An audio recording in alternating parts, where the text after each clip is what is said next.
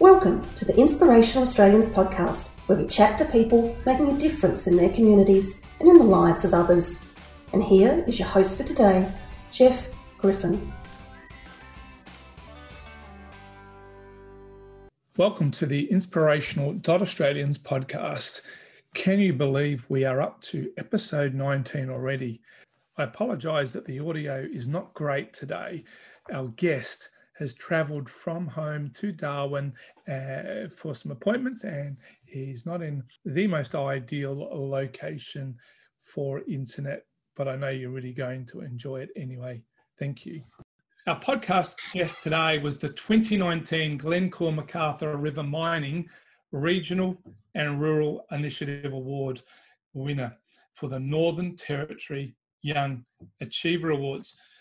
Uh, Matui Tonkatua has a double degree in teaching and applied science and is a health and physical education teacher in northeast Arnhem Land. Matui is very passionate about bringing young people together through sport and uh, through school. Matui, welcome to the podcast, mate. Thanks for having me on, Jeff. It's it's very much appreciated. I, um, I'm looking forward to having a chat today. Thank you. And I know you're under adverse conditions there in the parents' room of a, a child play area. Uh, so I really appreciate it, mate. And, you know, life goes on, doesn't it? So, um, Matui, you were adopted and uh, you do have a strong relationship with uh, uh, Yolngu people.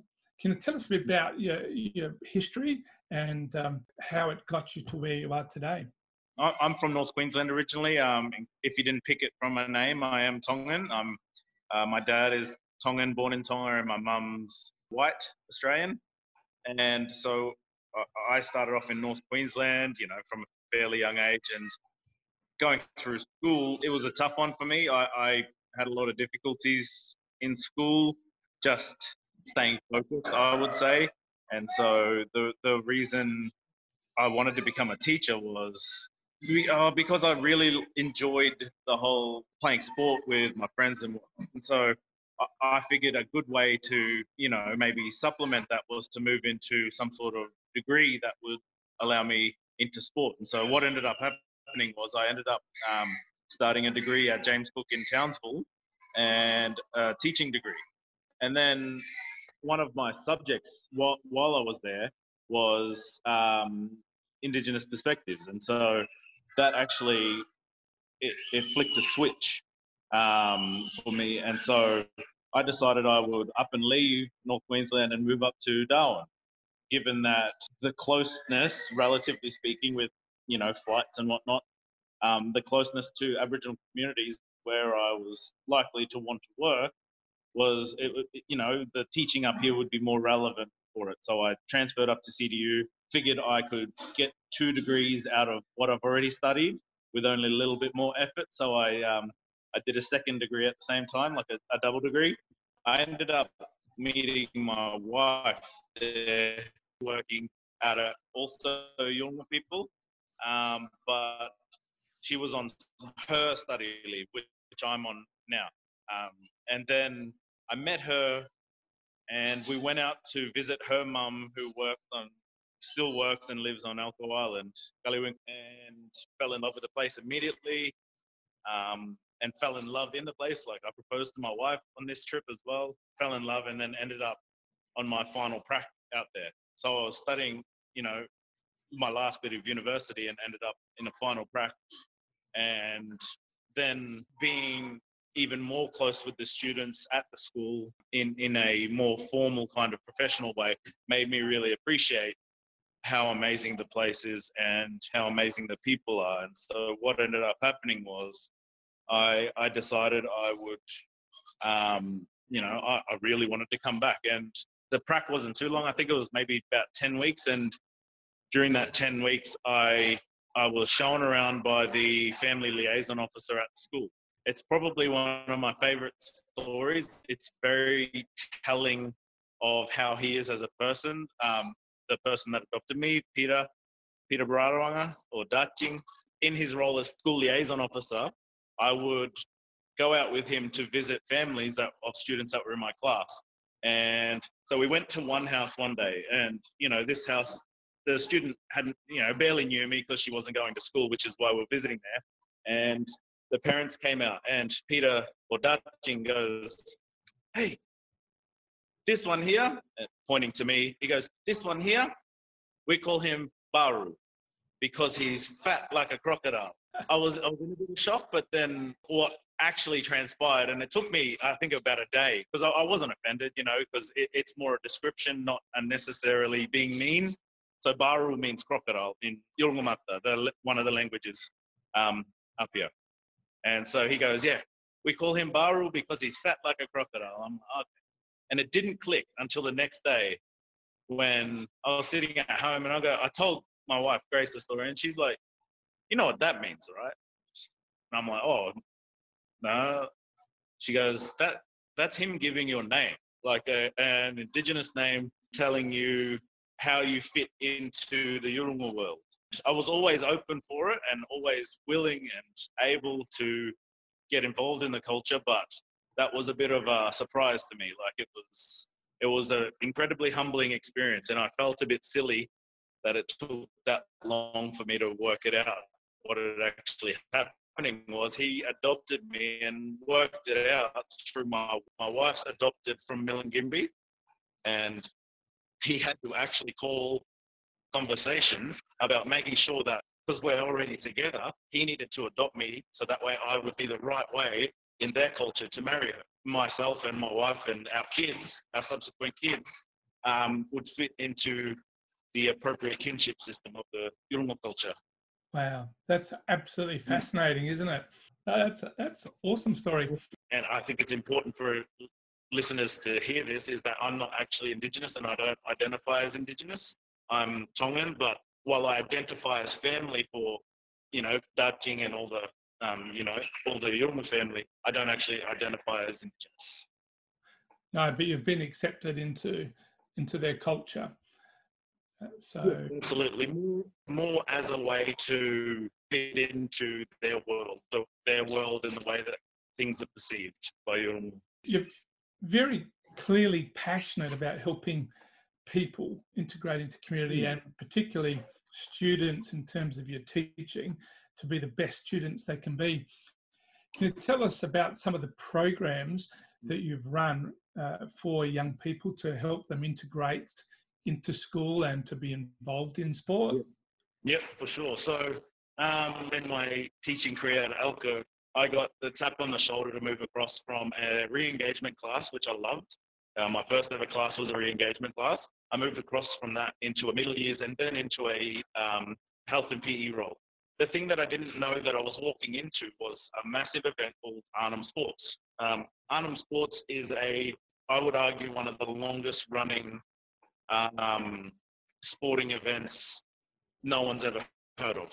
Uh, it's a, I, th- I believe, and you know, I'm, I'm happy to be fact checked on this, but this is what I've been told by family and stuff that Arnhem Sports was started back in the day when, it was community education centres and and you know mission schools. At the student athletes really really wanted to have a competition, like an inter-school kind of competition, and so the, the leaders ended up getting their heads together and going, right, let's organize this competition. And they did it. And so there were, you know, hundreds of kilometers away, people traveling back then, you know, you know, transport nowadays around communities is tough. Back then would be even more hectic, but it just shows how much they wanted this for their communities and their schools. And so what ended up happening is, you know, over the years, over the years, it goes through the schools, and then the schools have taken this on board.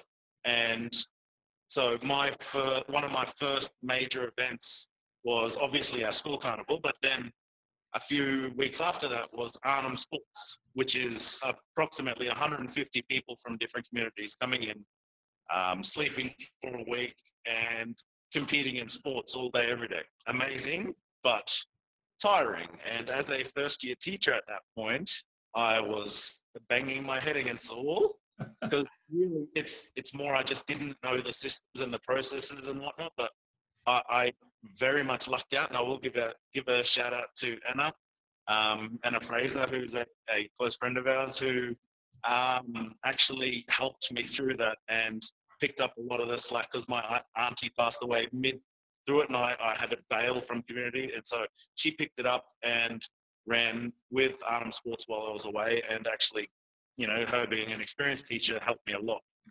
Um, unfortunately, it got postponed because of the cyclones. We got absolutely hammered by cyclones then. It was it was a hard time. Thankfully, no one.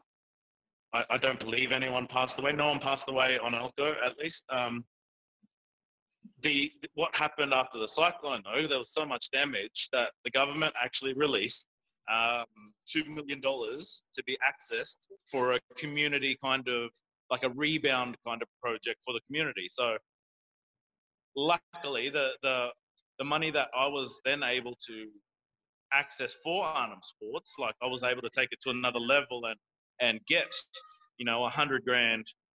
Um, you know, we worked with the other schools, and what we did was we put it all together, and we were able to. I was able to get, um, you know, spend a, about a hundred grand on, um, you know, schools, the transport. I paid for everyone's transport from it, the trophies, brand new sporting equipment, and um, also brand new things that could then travel around between communities um, for Arnhem Sports to keep going. So um, part of that 100 grand was also paid for a container.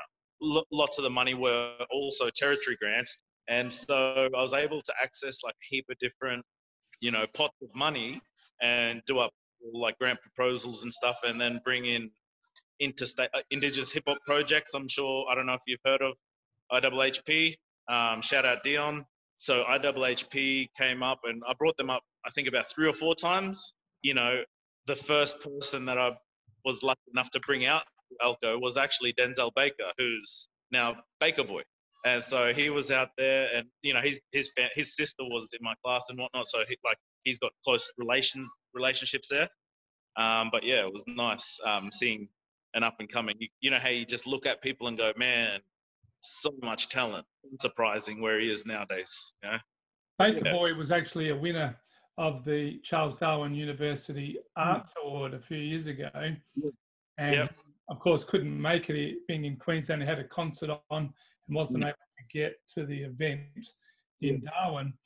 But they played Baker Boy one of Baker Boy's songs, the uh, audiovisual, yep. and the vice chancellor who was presenting the award was dancing away on stage. It was very cool. So, a bit like sport, music brings people together. That's awesome that you were able to do that because that would have been mm. amazing for everybody involved to hear. Really good, yeah. I really enjoyed the opportunities to be able to, and you know, really the like I said, the cyclone was an awful thing that smashed us, but on the other side of it, we had the community had access to two million dollars in funding as a bounce back kind of thing. Yeah, fantastic. You know, which was nice of the government to do. Yeah, absolutely brilliant.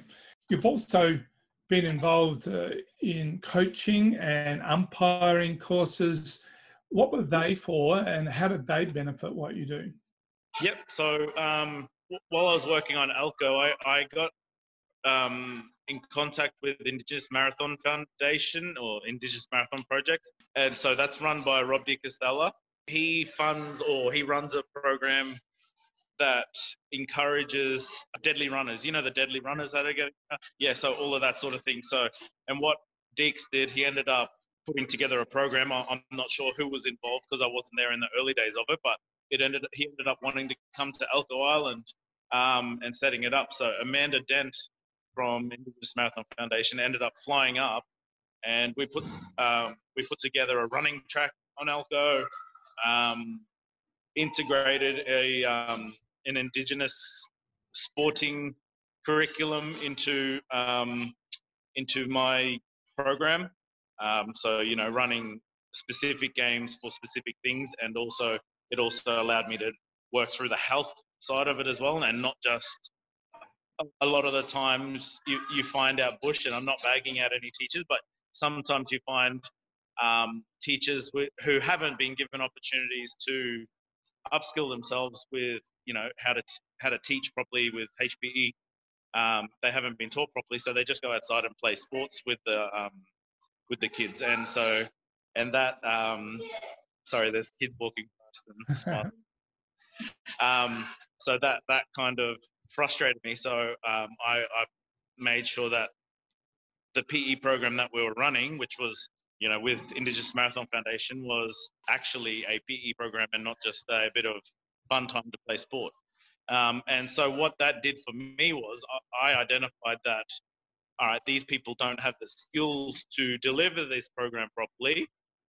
What can I do to help that? So what I ended up doing was I went out and, you know, because PE teachers automatically have to run the sports carnivals. And so what I ended up doing was going, well, I'm okay with it, but in terms of technical, um, the technical aspects of, you know, um, track and field, for example, I, I don't know a whole lot in the scheme of things. So what ended up happening was I talked to, it was through Indigenous Marathon Foundation, through them talking to Athletics Australia, that I ended up um, uh, communicating with Athletics Australia and having them send out two of their top coaches to to Ramingining, which is where I moved after um, Elcho Island. I moved to Ramingining, which is another Yolngu community, and they ended up sending out two of their top coaches to upskill myself. But um, also with that, I saw it as a good opportunity to go, hey, here I, I, appreciate that, but you're coming up anyway. Let's get all these other people in. Like, you know, let's get as many people as we can in, and you know, accredited for coaching and stuff. And so what ended up happening was, not only I, I, I kind of went a bit over the top with it, I guess, and went, oh well, I appreciate we're doing this out of school, this heavier stuff.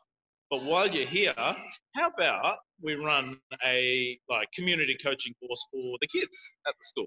And then, you know, that's another piece of paper that the kids have. It'll look good on a resume either way, but it'll also give them, more importantly, it'll give them some, you know, new skills.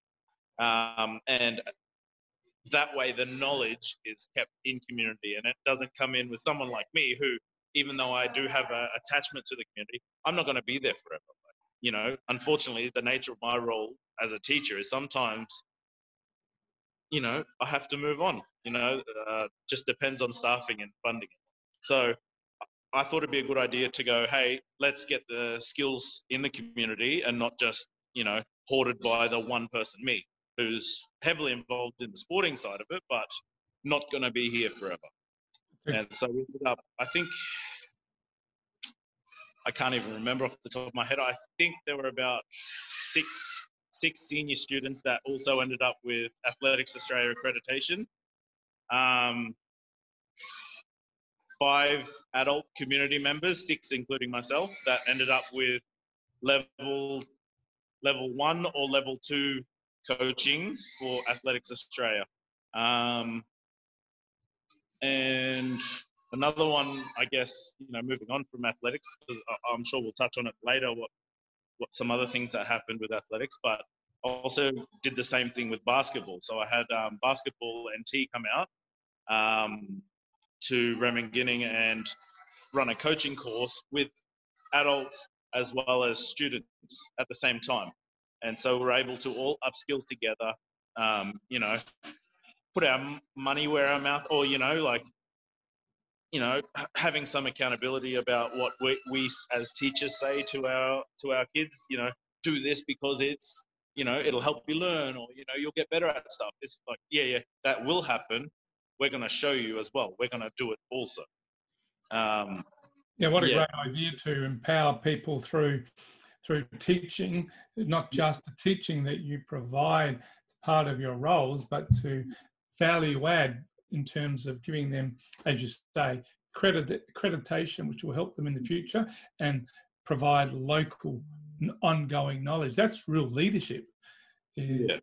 I mean, and look, hmm. that's, that's been my main thing going into community. Like I've had it written, or you know, I've I've always made sure it's clear that whenever I come to a community, my job is actually to put myself out of work.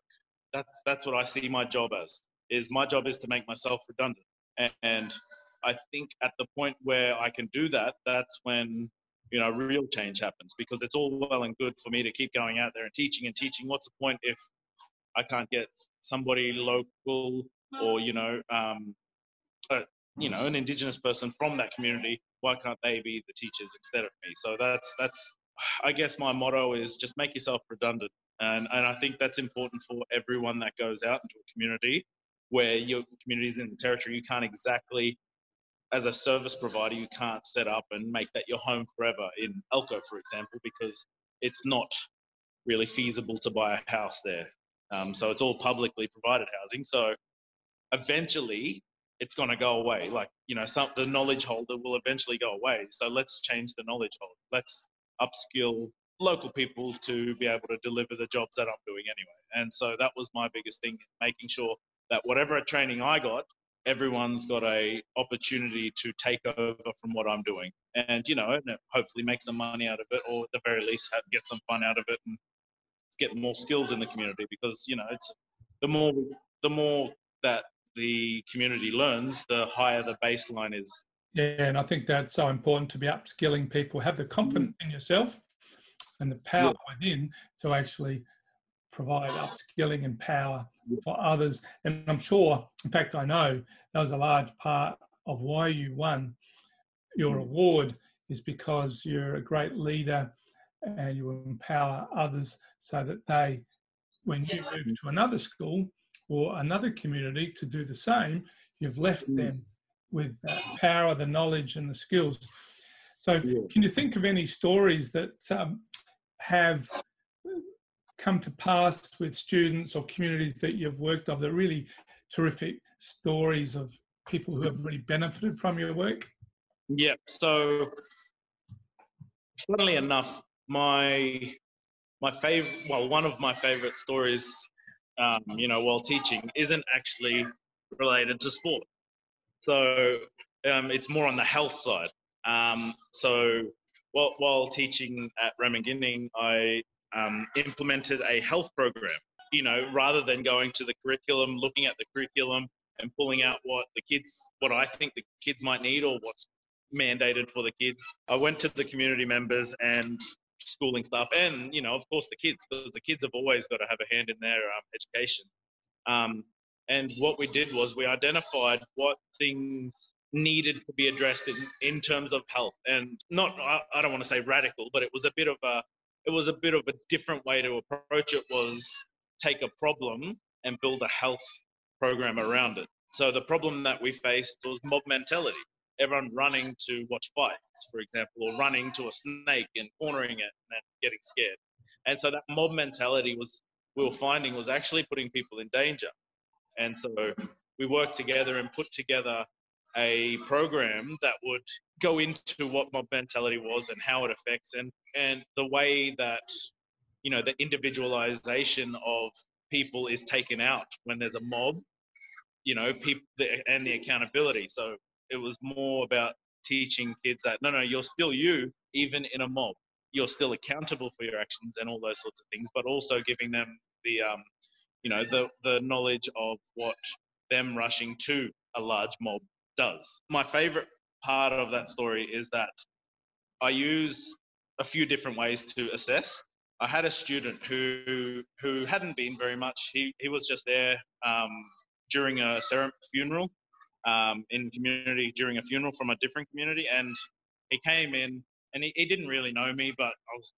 We went through our work, and then we did a um, assessment piece at the end, which was a you know a questionnaire for him because he'd missed a lot of the other stuff. So I had to go through a questionnaire with him. And every question I asked him, for example, you know, what's the function of your heart and, um, you know, lungs and how they relate, you know, like those sorts of things, or what happens if you're running towards a snake and encouraging other people to just just general questions like that.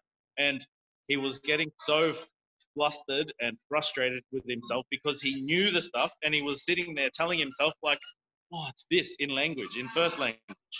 He was telling himself the answers in first language and then going in English like, "Sorry, I don't know," because he couldn't put the words in English. Yes.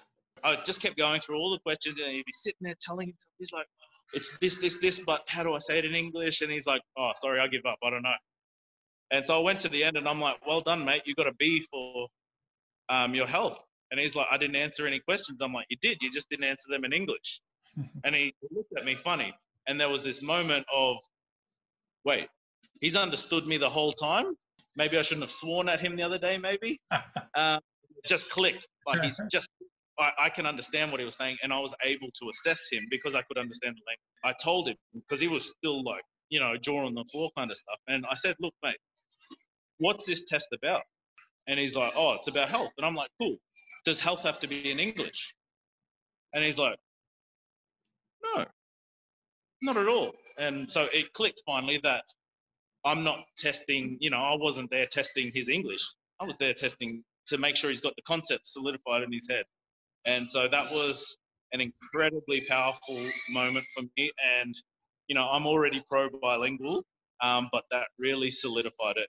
So um, I, am lucky. The um, the first school I ever went to was a bilingual school, and and not running as well as it could be, but the people that were involved were making it work. And so what I saw from that was so much passion and love from the kids for school because they were seeing that hang on my language is my culture and therefore my culture is being respected in the school because it's being the concepts are being taught in my language. You know and that's that's nice. And you know when i say my language i'm, I'm paraphrasing for not actually my language but you know you get what i'm saying with you know i think the kids really really appreciated being able to learn in first language and you know in in my case with um with that student was he was able to be assessed in his first language.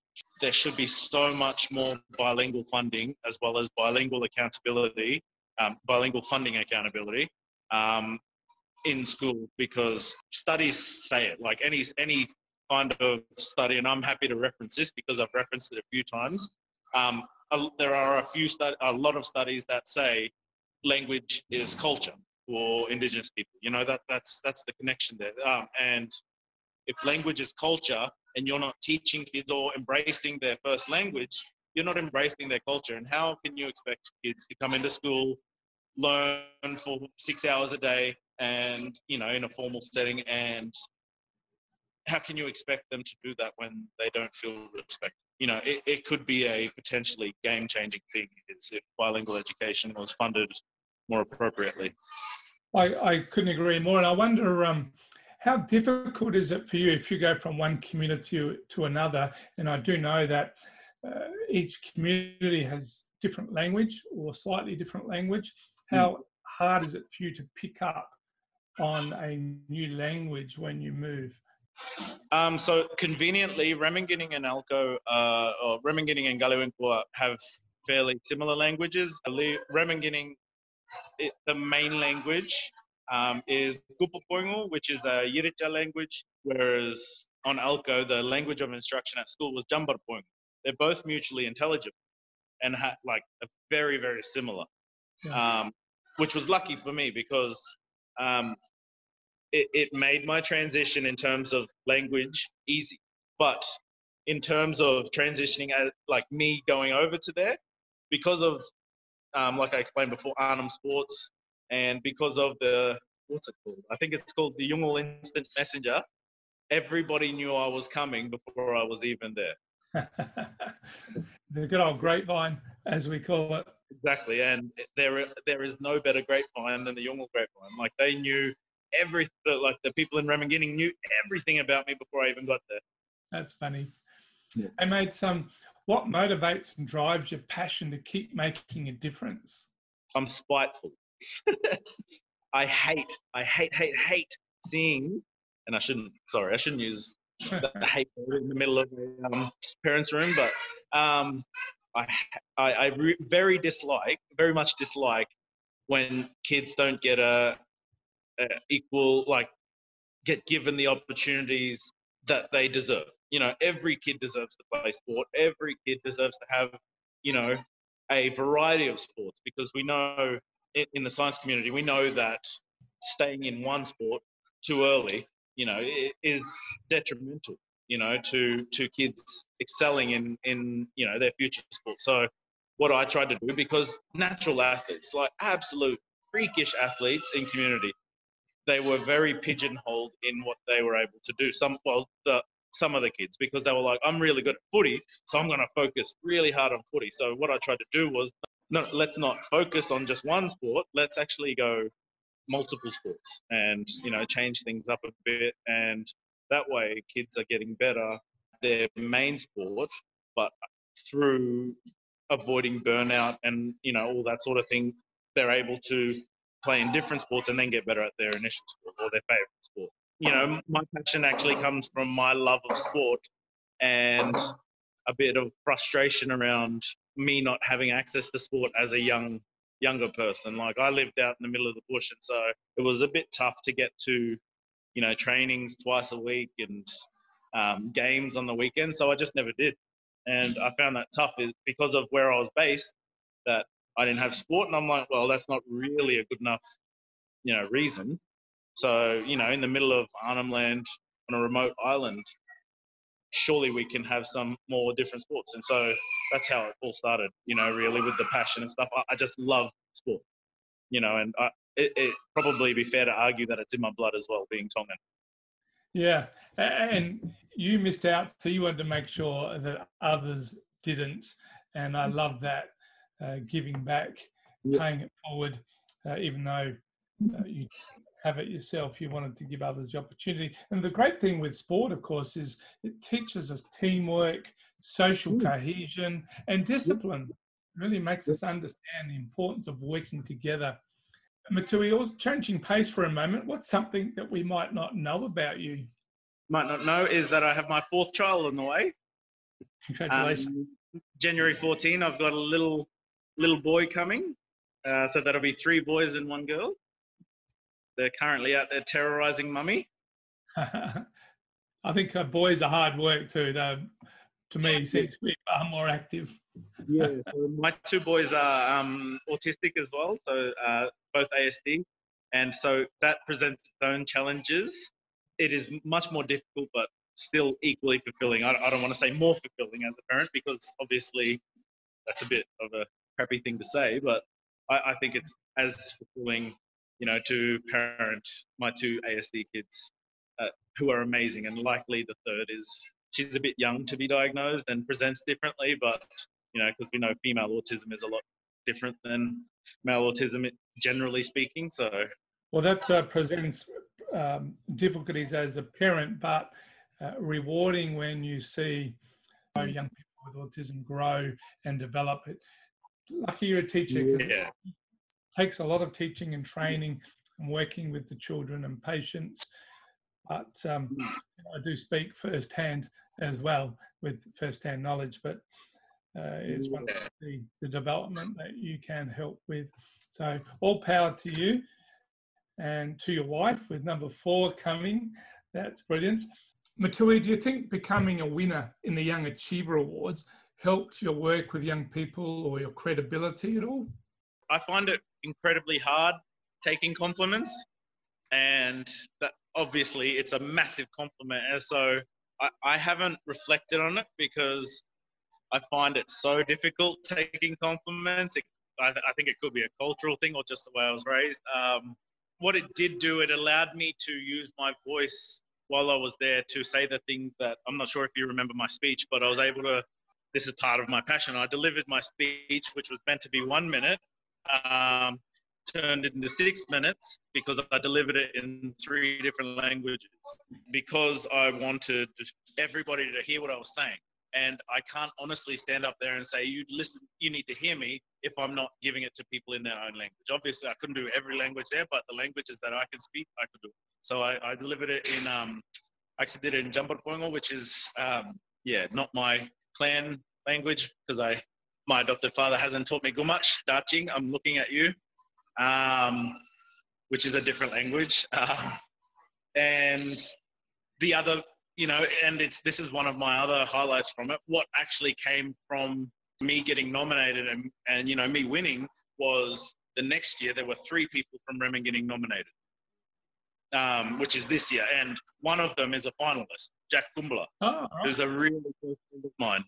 Um, and we worked together at Ramingining and amazing guy, absolutely phenomenal. And I, I, I think everybody deserves to win, but I don't know the other guys, so I can't speak for them. But Jack, I can't speak highly enough of him. He is a phenomenal human being and a hard worker. And his heart, his heart is for the community. Well, there's a couple of things straight away that I can see as a result of you winning the award. And who could forget uh, how inspiring that delivery was? That in itself provided an opportunity for you to say how important it is for everybody to be heard. But also, Jack being a finalist in itself was just fantastic.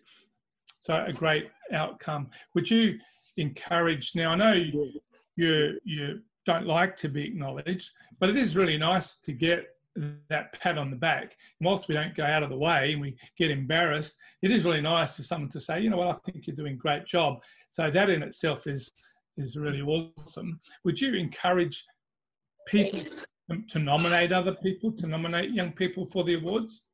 Yeah, for sure. So um, the awesome thing that's coming about it is other people are getting nominated, yes, but what I'm doing is whenever I'm seeing like a Facebook ad or something, um, I'm, you know, for nominate this person, I'm actually getting in there and, and nominating people now because of, you know, as much as I say I didn't like the compliment, it felt good to be acknowledged for the work that I've done. My most recent nomination, not, I need to follow up with it because I, I, I've been a bit off the air in terms of emails and whatnot, um, was Outlook Psychology um, in Nhulunbuy as, as a small business award. And I believe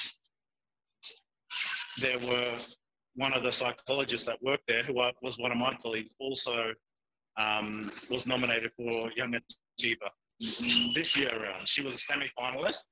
Um, hey, Tamika, how are you?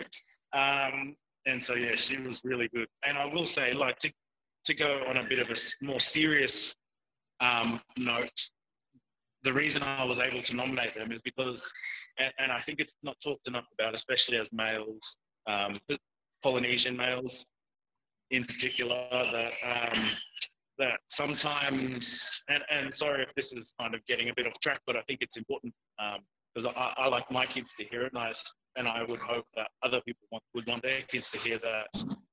You know, sometimes crap happens in life, and you need to access. You know, you know, for example, I accessed Outlook Psychology after my previous role because it was such a full-on role. Um, following on from the awards, I was um, promoted. I was headhunted into a senior teacher role over in Nhulunbuy, and so I ran that program with a bunch of students who are disempowered and disenfranchised by the system.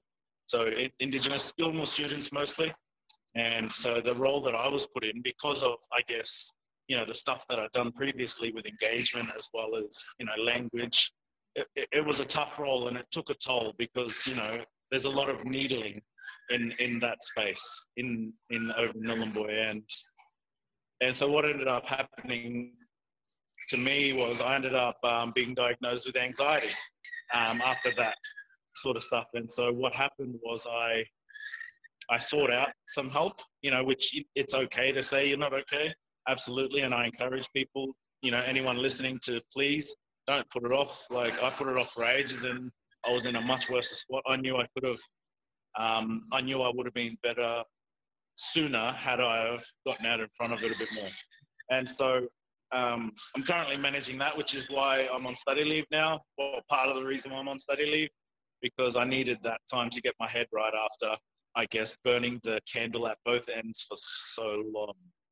But I will also point out that I, I highly doubt that I'm doing much more than any other teacher um, because, you know, teachers absolutely work their bottoms off and and I guess they don't really get acknowledged for it normally. And and you know, part of my speech was saying that I'm being acknowledged for what I've done, but what I do is what all the other teachers also do. If you want to put a bit of effort in, it'll go a long way. And and I think most of the teachers, especially our bush in remote Northern Territory, are, you know, they're working incredibly t- hard. And, you know, particularly this year, where some teachers haven't left community all year, I, I and and I guess that's a bit of my imposter syndrome is I feel bad a little bit for winning the award when I know there are so many other people doing the same amount, if not more than me. Look, I think uh, winning your award, what it what it does, it also adds value to every teacher who is making a difference and working like you, working so hard to make a difference in the community. It actually adds value. You should never feel like an imposter because you're doing extraordinary work, but it does say so much for all teachers, the hmm. value. And that's why uh, Glencore uh, River Mining and also, of course, the uh, NT government support mm. these awards. And there is an NT government Young Indigenous Educator Award as well. So never feel like an imposter or that uh, you feel bad because you won an award over someone else because you are extraordinary. What you're doing is making such a difference in your communities, in part because what you're doing is providing the skills for people to continue on in your place mm. When you leave, and that is such a valuable tool. Uh, what do you think the, the world needs more of right now? Masks and common sense? no. Um, what the world needs more of is an appreciation and empathy, appreciation of other people, not just appreciation of the people close to you, but appreciation of what other people around you have done and are doing.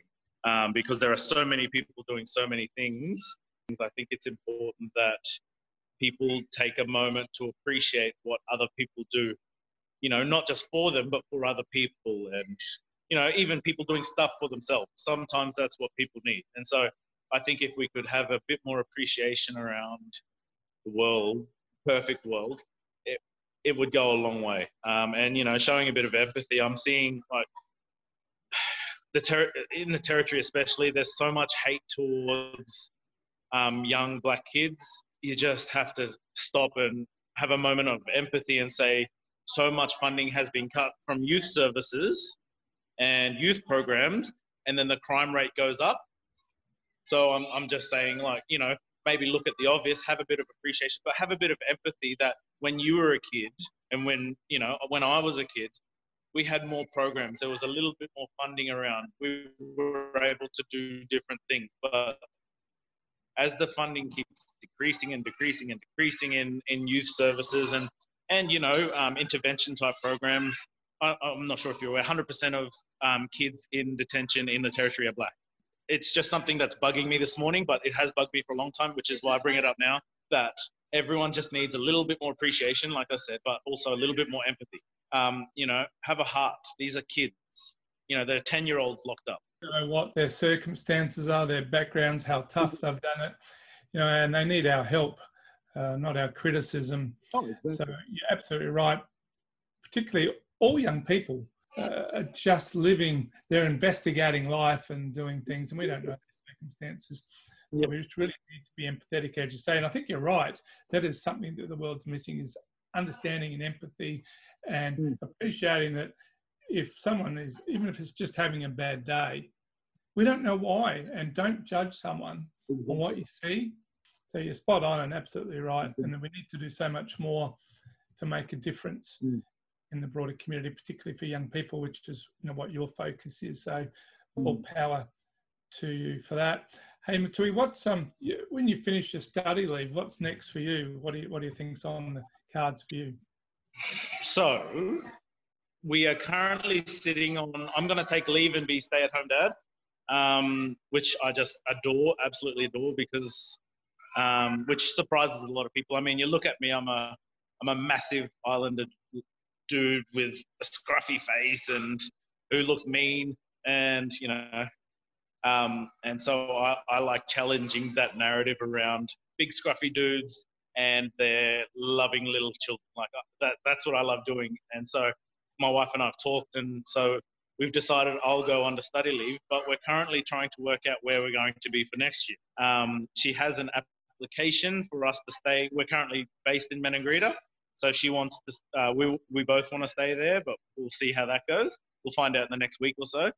Um, if not, then it's back to the farm for a little bit while the kids are young and maybe do relief teaching. And I've been offered a few jobs over in Queensland uh, in the Indigenous space, but I think I need to rebuild my mental well-being before I can head back in and work with, you know, likely traumatized kids because I'll, I'll, I'll likely stay in the Indigenous space. And statistically speaking, we know that there's a lot of trauma in Indigenous families, you know, and systemic um, through to, you know, intergenerational stuff.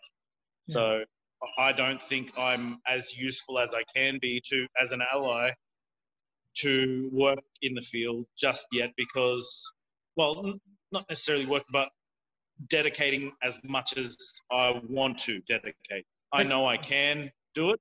It would be a big toll. Takes a lot out of you, doesn't it?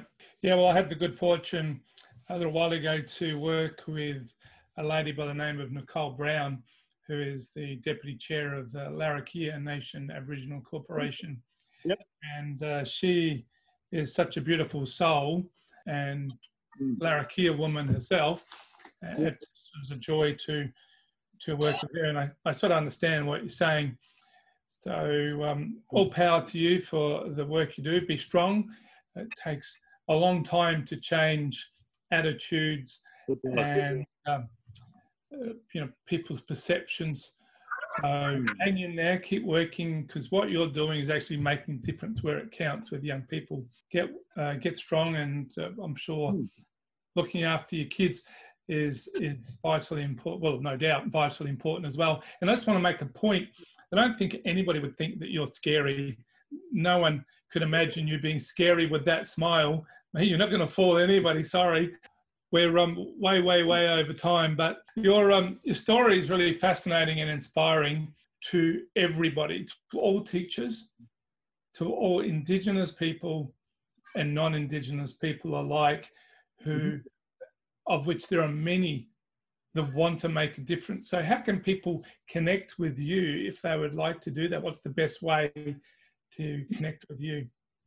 I can give my details to you after this, and, and I'm happy if this it circulates with the podcast because honestly, I'm happy for anyone to reach out and pick my brain.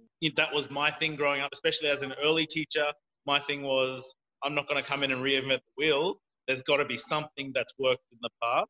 Let's find that. Let's use that. And so a, a lot of my stuff was picking people's brains and going, oh, that makes sense, and a lot of trial and error um, and you know, make, staying up to date on best practice. So I'm happy if people want to reach out. Um, I'll give my email address and, and other contact details if anybody wants or needs, and I'm happy if um, you know any listeners want to get in contact and and you know have a chat, even if it's a general chat of what's community like, all the way through to what the hell is NZ maths or visible learning. You know, the more in-depth stuff that you find in schools.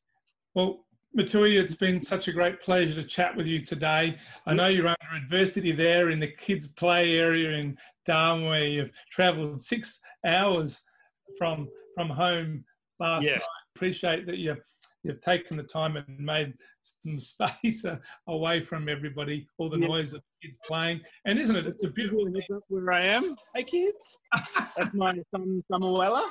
Hello, how are you? Um, and that's my he's my middle child, and here's my other one. Hey Thomas.